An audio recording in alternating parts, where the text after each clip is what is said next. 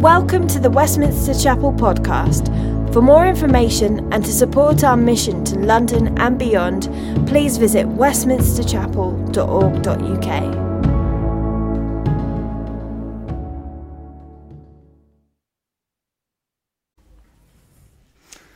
Hi, it's really great to see you. My name is Howard.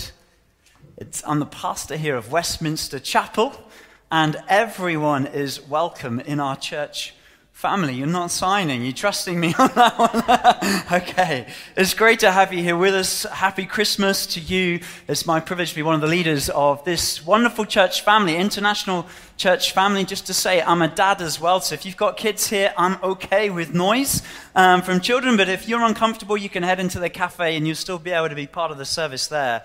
But I thought I would start with one of my children's, or my current, my, my kids' current favorite Christmas joke.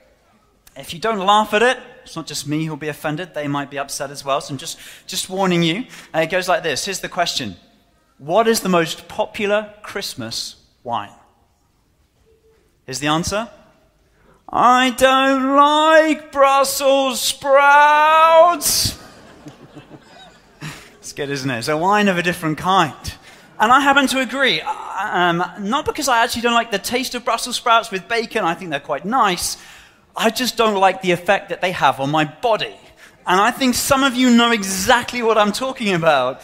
Um, and I make that comment simply to say that actually, when it comes to Christmas and Christianity, there's a lot of bad smells that are out there. And I probably need to start by clearing the air in the sense that there are some so called Christians who, frankly, made the Christian faith and the Christmas story stink.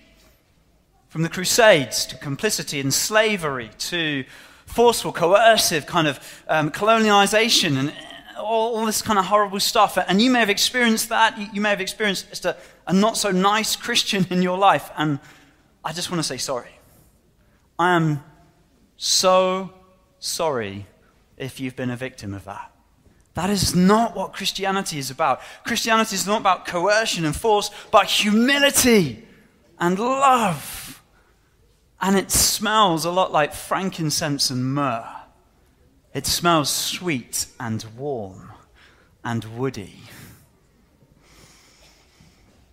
Christmas is a story about the Almighty God choosing to become small, an embryo born as a baby, laid in an animal trough, coming from ultimate wealth to incredible poverty. But why? Why did he come on this journey? He came on this journey so that you might know joy, real joy. And we live at a time when I think many of us feel like we've been robbed of happiness. Now, I am not talking about the World Cup, by the way. I'm talking about more significant disappointments in life. And I'm pretty confident that many of you here online, you, have been wrestling. You've been in a, a match, wrestling match with all kinds of different disappointments and struggles in your life. Well, today, this is all about Christmas. God comes as Jesus to offer you joy and a joy that nothing in this world, no circumstances could ever take away from you because it's not a joy of this world. Because, like Jesus, he does, this joy doesn't come from earth, it comes from heaven all the way down. And everyone can experience this joy. Everyone. That's the point of God inviting the three kings or the wise men, we're not actually sure that there were three of them because there were three gifts. We thought that there might be three, but that's not necessarily accurate. But they're more like pagan astrologers. These are people that the, the Jews would have despised, they would have looked down upon, turned their noses up at them. But they were invited. Sometimes we need people from a different culture and different skin color to come to expose our own blindness and sin. Christianity is misunderstood in, in the West as a sort of white middle class religion. It's just, no! it's a religion of people of all different tribes and ages and backgrounds and cultures. It always was from the Middle East to Africa. No one's disqualified, everyone's invited.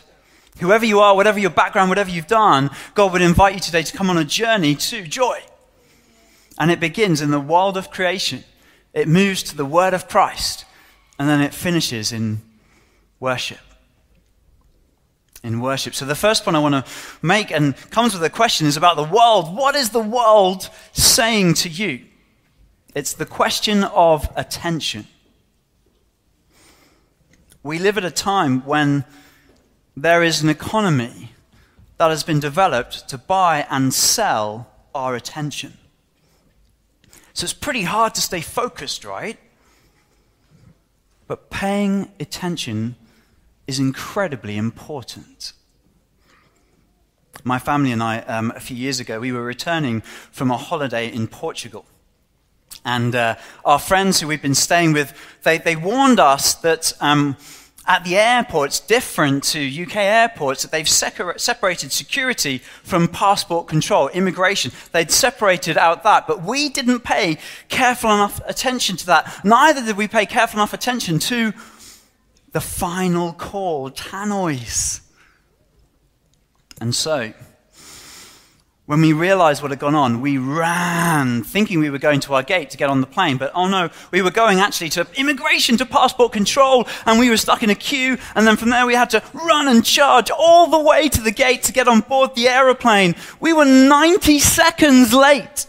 The plane would not leave for another 28 minutes and 30 seconds, but they wouldn't let us on board. Not paying attention cost us £2,000 in alternative flights. Yeah, wow. It was costly. We can almost laugh about it now. Still sensitive subject in our home. But what is more costly is ignoring God the Creator's clues. He gave the wise men a star creation speaking so that they could follow. And they were rewarded with great joy because they followed creation. Our challenges we live in a city full of metaphorical light pollution. And so we can't see the heavens that declare the glory of God because of all the isms, uh, the individualism and the commercialism and the materialism that block our view. But trust me, God is speaking through creation. God speaks through the complexity of creation. From the expanding universe of billions of galaxies to a single strand of DNA in every human cell. Could that just have come about by, by time and chance? Well, don't take my word for it. Take Peter Hermans. He's a, a brilliant mathematician. He's a, one of the pioneers of computing. He sadly died recently, but in his obituary in the Times, he used this word, hardly. He says, hardly. That, that's improbable. He's a mathematician. He should know. God also speaks through that inbuilt cry for justice, that outrage that you, you experience towards rape, rape that's wrong everywhere, that, that's, that's there inside you. Is that just a biological adaptation for the good of the group, or is it something more? Hardwired into you by a moral law giver who's not of this world. And God speaks through music.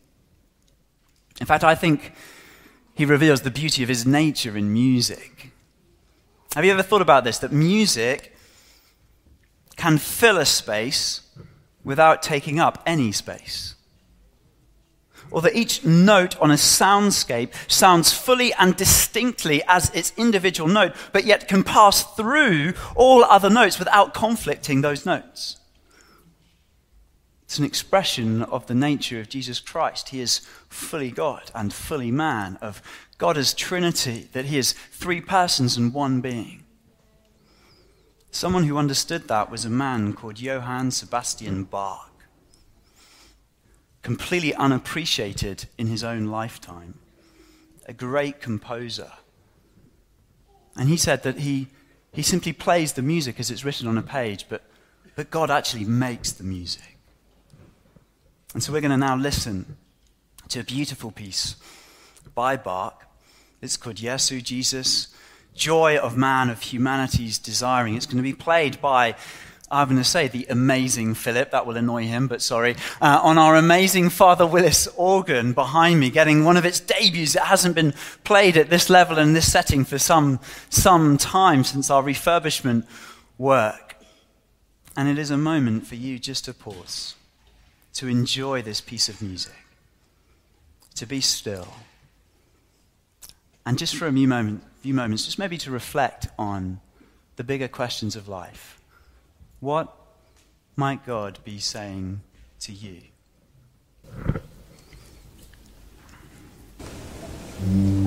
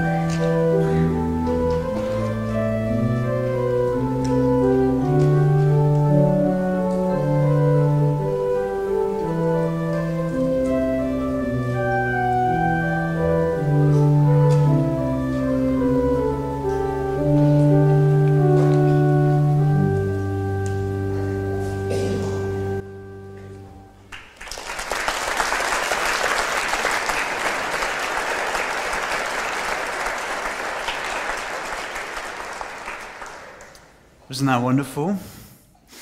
My first point then is that there's, there's more to explore. And God is inviting you on this journey, and it begins in the world of creation, and it moves then to the words of Christ, the words about Jesus. And my question here is what or whose words will you trust? It's the question of authority. Now, the United States uh, Naval Institute is said to have recorded this conversation taking place on a foggy night.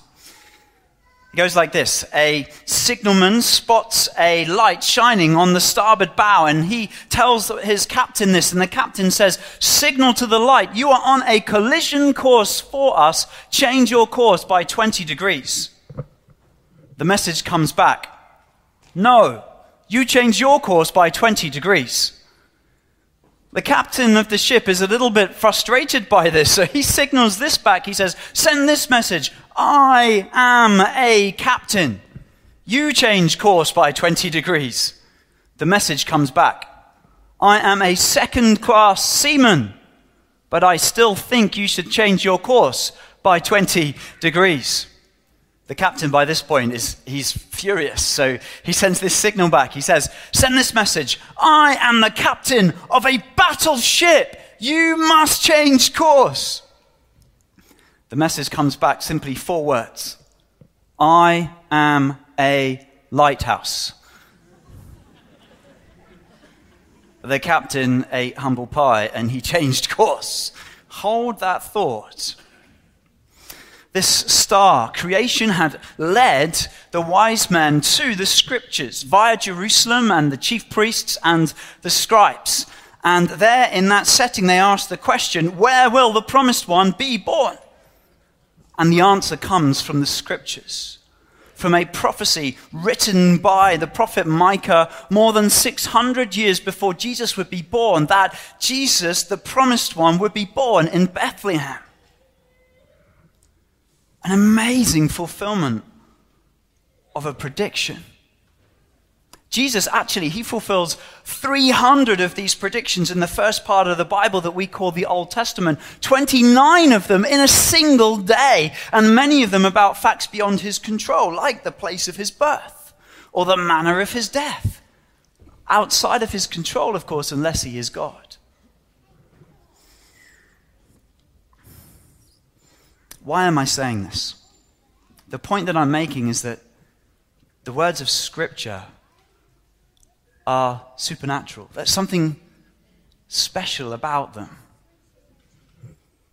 They're not just historically credible. They don't just get the facts right for the first century, from geography to the right rulers who are in authority at the time, as we have in this very passage, but they are supernatural. How do I also know that? It's not just prophecies fulfilled, because I've experienced it.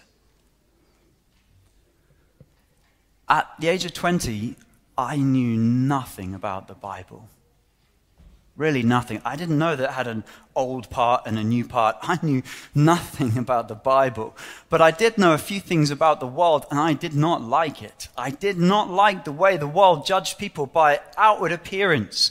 And I thought the only way to be successful and happy in life was to change my physical exterior so people would accept me. I begrudgingly had painful plastic surgery in an attempt to fit in, but it didn't bring me happiness. Then I met my first real Christians at university. And in my first year, I was provoked to pick up a Bible, a Gideon Bible, which was on my dorm room. It had been there lying dormant for some time. And I, I, I picked it up. I didn't know how to read a Bible. Um, so I had this thought in my head God, if you're real, speak to me. And I literally did this with the Bible. I went, closed my eyes, and landed at a point. And I read from 1 Samuel chapter 16, verse 7, which says this that the Lord doesn't judge or look at people the way that human beings do. Human beings look to the outward appearance, but God looks to the heart. The statistical probability of landing on that verse, which would speak to my story and circumstances so powerfully, is improbable. There are 31,107 verses in the whole of the Bible. That I would come to that verse is incredible. In that moment, I knew, God, you're real, and you're speaking to me, and you're challenging me. And I've been judging you and the Christianity, Christmas, uh, by the outward appearance, not at its heart. I needed to go on a journey to find real truth. In that moment, I realized that my little t truth about what I thought about the world was insufficient to his lighthouse, capital T truth. And I needed to change course. I needed to change course. But reading the Bible alone isn't enough. You can't just read it, and I'd encourage you to do that. Don't do what I did, is that I sort of pretended that I knew about the Bible, and then uh, before I became a believer, I, I, would mock my Christian friends. I would tease them about, you, you serious? You follow, you follow this ancient textbook that's written by Jewish people years ago, and you, you let that define how you live, I, I would mock them mercilessly, but the truth was, I'd never read it. I didn't know that it was 66 books written over a period of 1,500 years by more than 40 different authors. Crazy diversity, yet miraculously always pointing you to the person of Jesus, like we see in this passage. This word about Micah uh, as pointing the wise man to the birth of Jesus Christ. The whole Bible is pointing you to the person of Jesus Christ. Have you read the Bible? But again, reading it is not enough. You, you need to trust the words that are in the Bible and, and act upon them.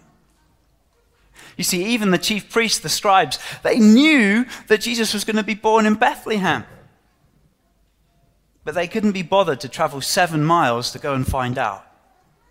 They're shown up by the wise men who've gone a distance towards from Babylon about a thousand, a thousand miles or thereabouts. But these guys, they're not bothered.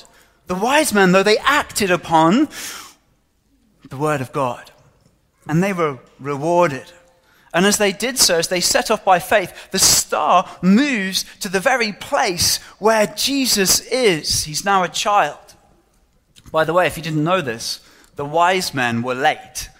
Anything up to around about two years late. That traditional kind of look at the nativity, it's a little bit of a, a crunched period of, of time, which has made some people ask the question what would have happened if they were wise women?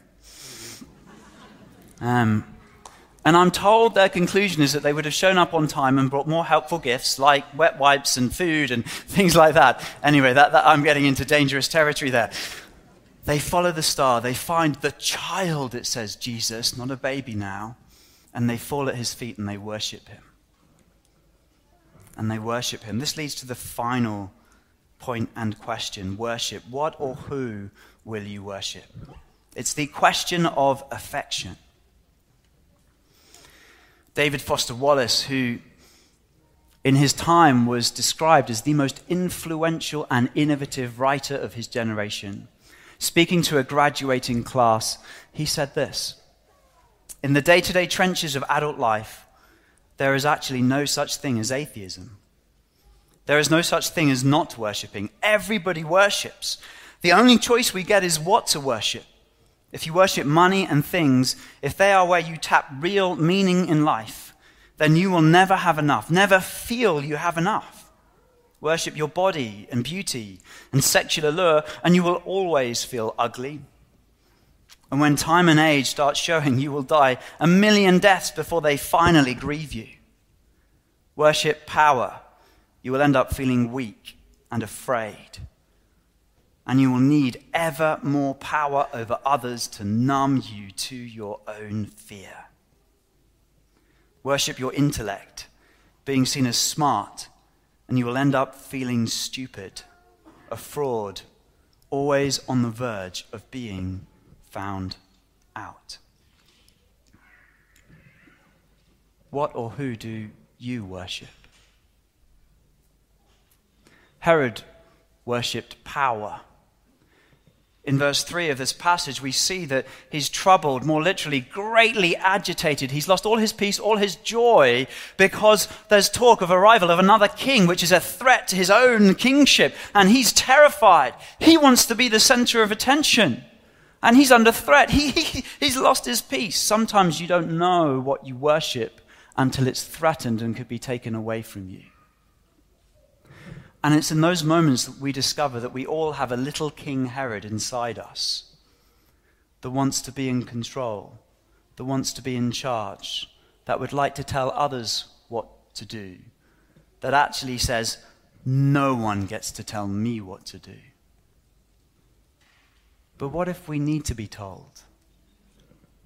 What if we're not wise enough, mature enough, experienced enough, clever enough?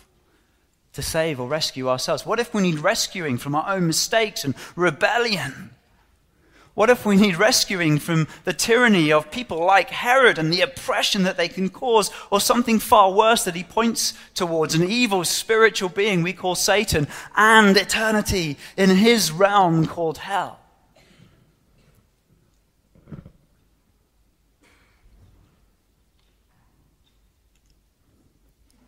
But there's hope.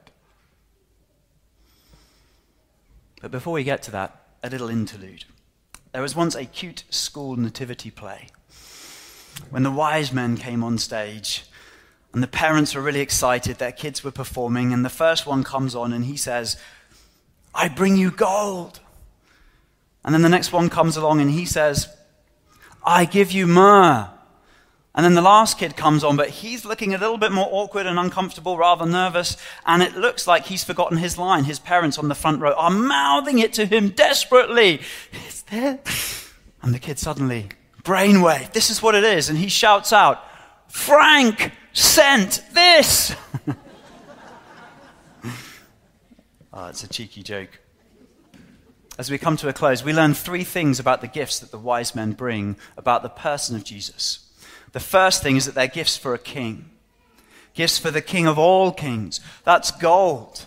Gold was brought all the way from Sheba to King Solomon when he was king in Israel. And his carriage as a king was perfumed with frankincense and myrrh. And so these wise men or kings are coming and they are casting their crowns before the king of all kings. And in offering these gifts, they are saying, You're our king. We come under your authority. We recognize your authority over us.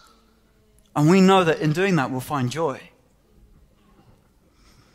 The second thing they teach us is that these are priestly gifts. There's only one place in the whole of the Bible where these three come together, and that is in the priest offering incense in the temple. You see, for a priest to do that, the priest in the Old Testament uh, days would have to be anointed with oil, and that oil's main ingredient was myrrh.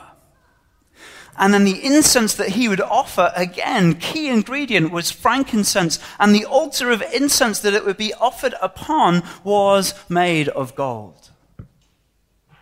And we have here a picture that this Jesus is going to grow up, not just to be the great king that we must bow to, but he's also going to be the great high priest, the ultimate intermediary to bring humanity to God, to represent us, to bridge the divide between us and God, to deal with our sin, the, the unholiness which is an offense against God, which keeps us at bay. And this incense in the Jewish temple is before this most holy place where there is a curtain on it. And Jesus, when he dies on the cross, he rips that curtain in two. He punches a hole so that we have access, even though we're sinners, to the most holy, awesome, almighty God by his blood shed on the cross, the ultimate fragrant offering of incense going up to heaven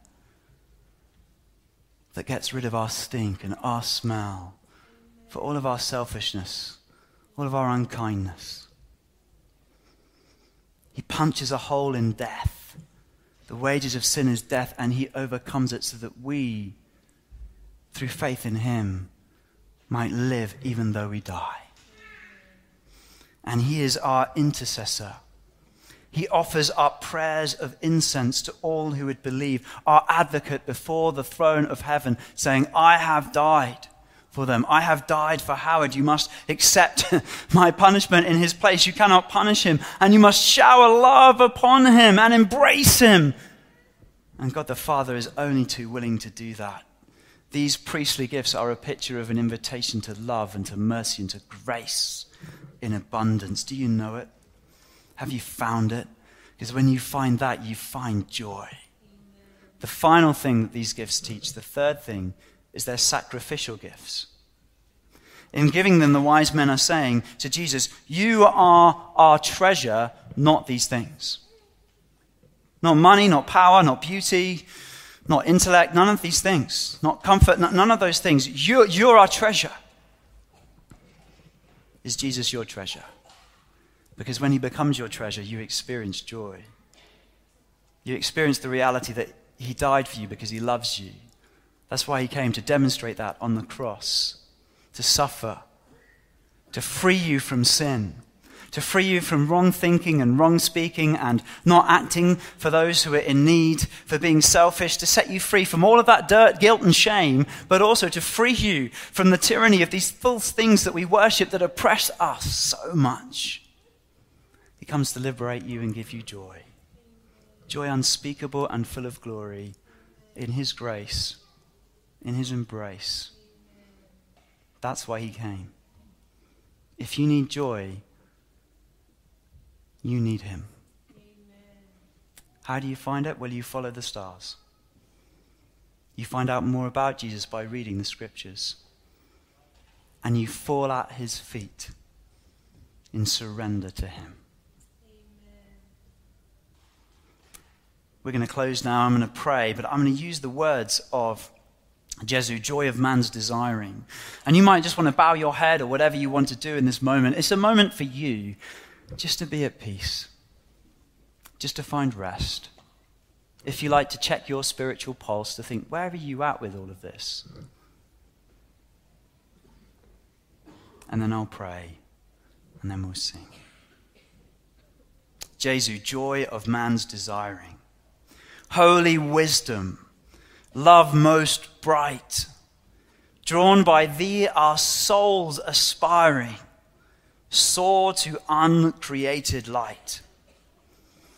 Word of God, our flesh that fashioned, with the fire of life impassioned, striving still to truth unknown, soaring, dying round the throne. Through the way where hope is guiding, Hark, what peaceful music rings, where the flock in thee confiding drink of joy from deathless springs. Theirs is beauty's fairest pleasure, theirs is wisdom's holiest treasure. Thou dost ever lead thine own in the love of joys unknown. Father, Son, and Holy Spirit, we thank you for joy. I thank you for the joy that I found in my university room and subsequently as I met with you in your word, that I was accepted, that I was loved just as I am. And I pray today, envelop every person here with your love, with your peace, with your beauty, with your goodness. May they have the courage like those wise men, to go on this journey to joy. Meet them every step of the way, we pray. Even now, as we sing, Lord, and we declare, joy to the world has come because you came to set us free from sin and darkness and ultimately death. Come, fill this place with your presence. Release joy unspeakable and full of glory. Amen.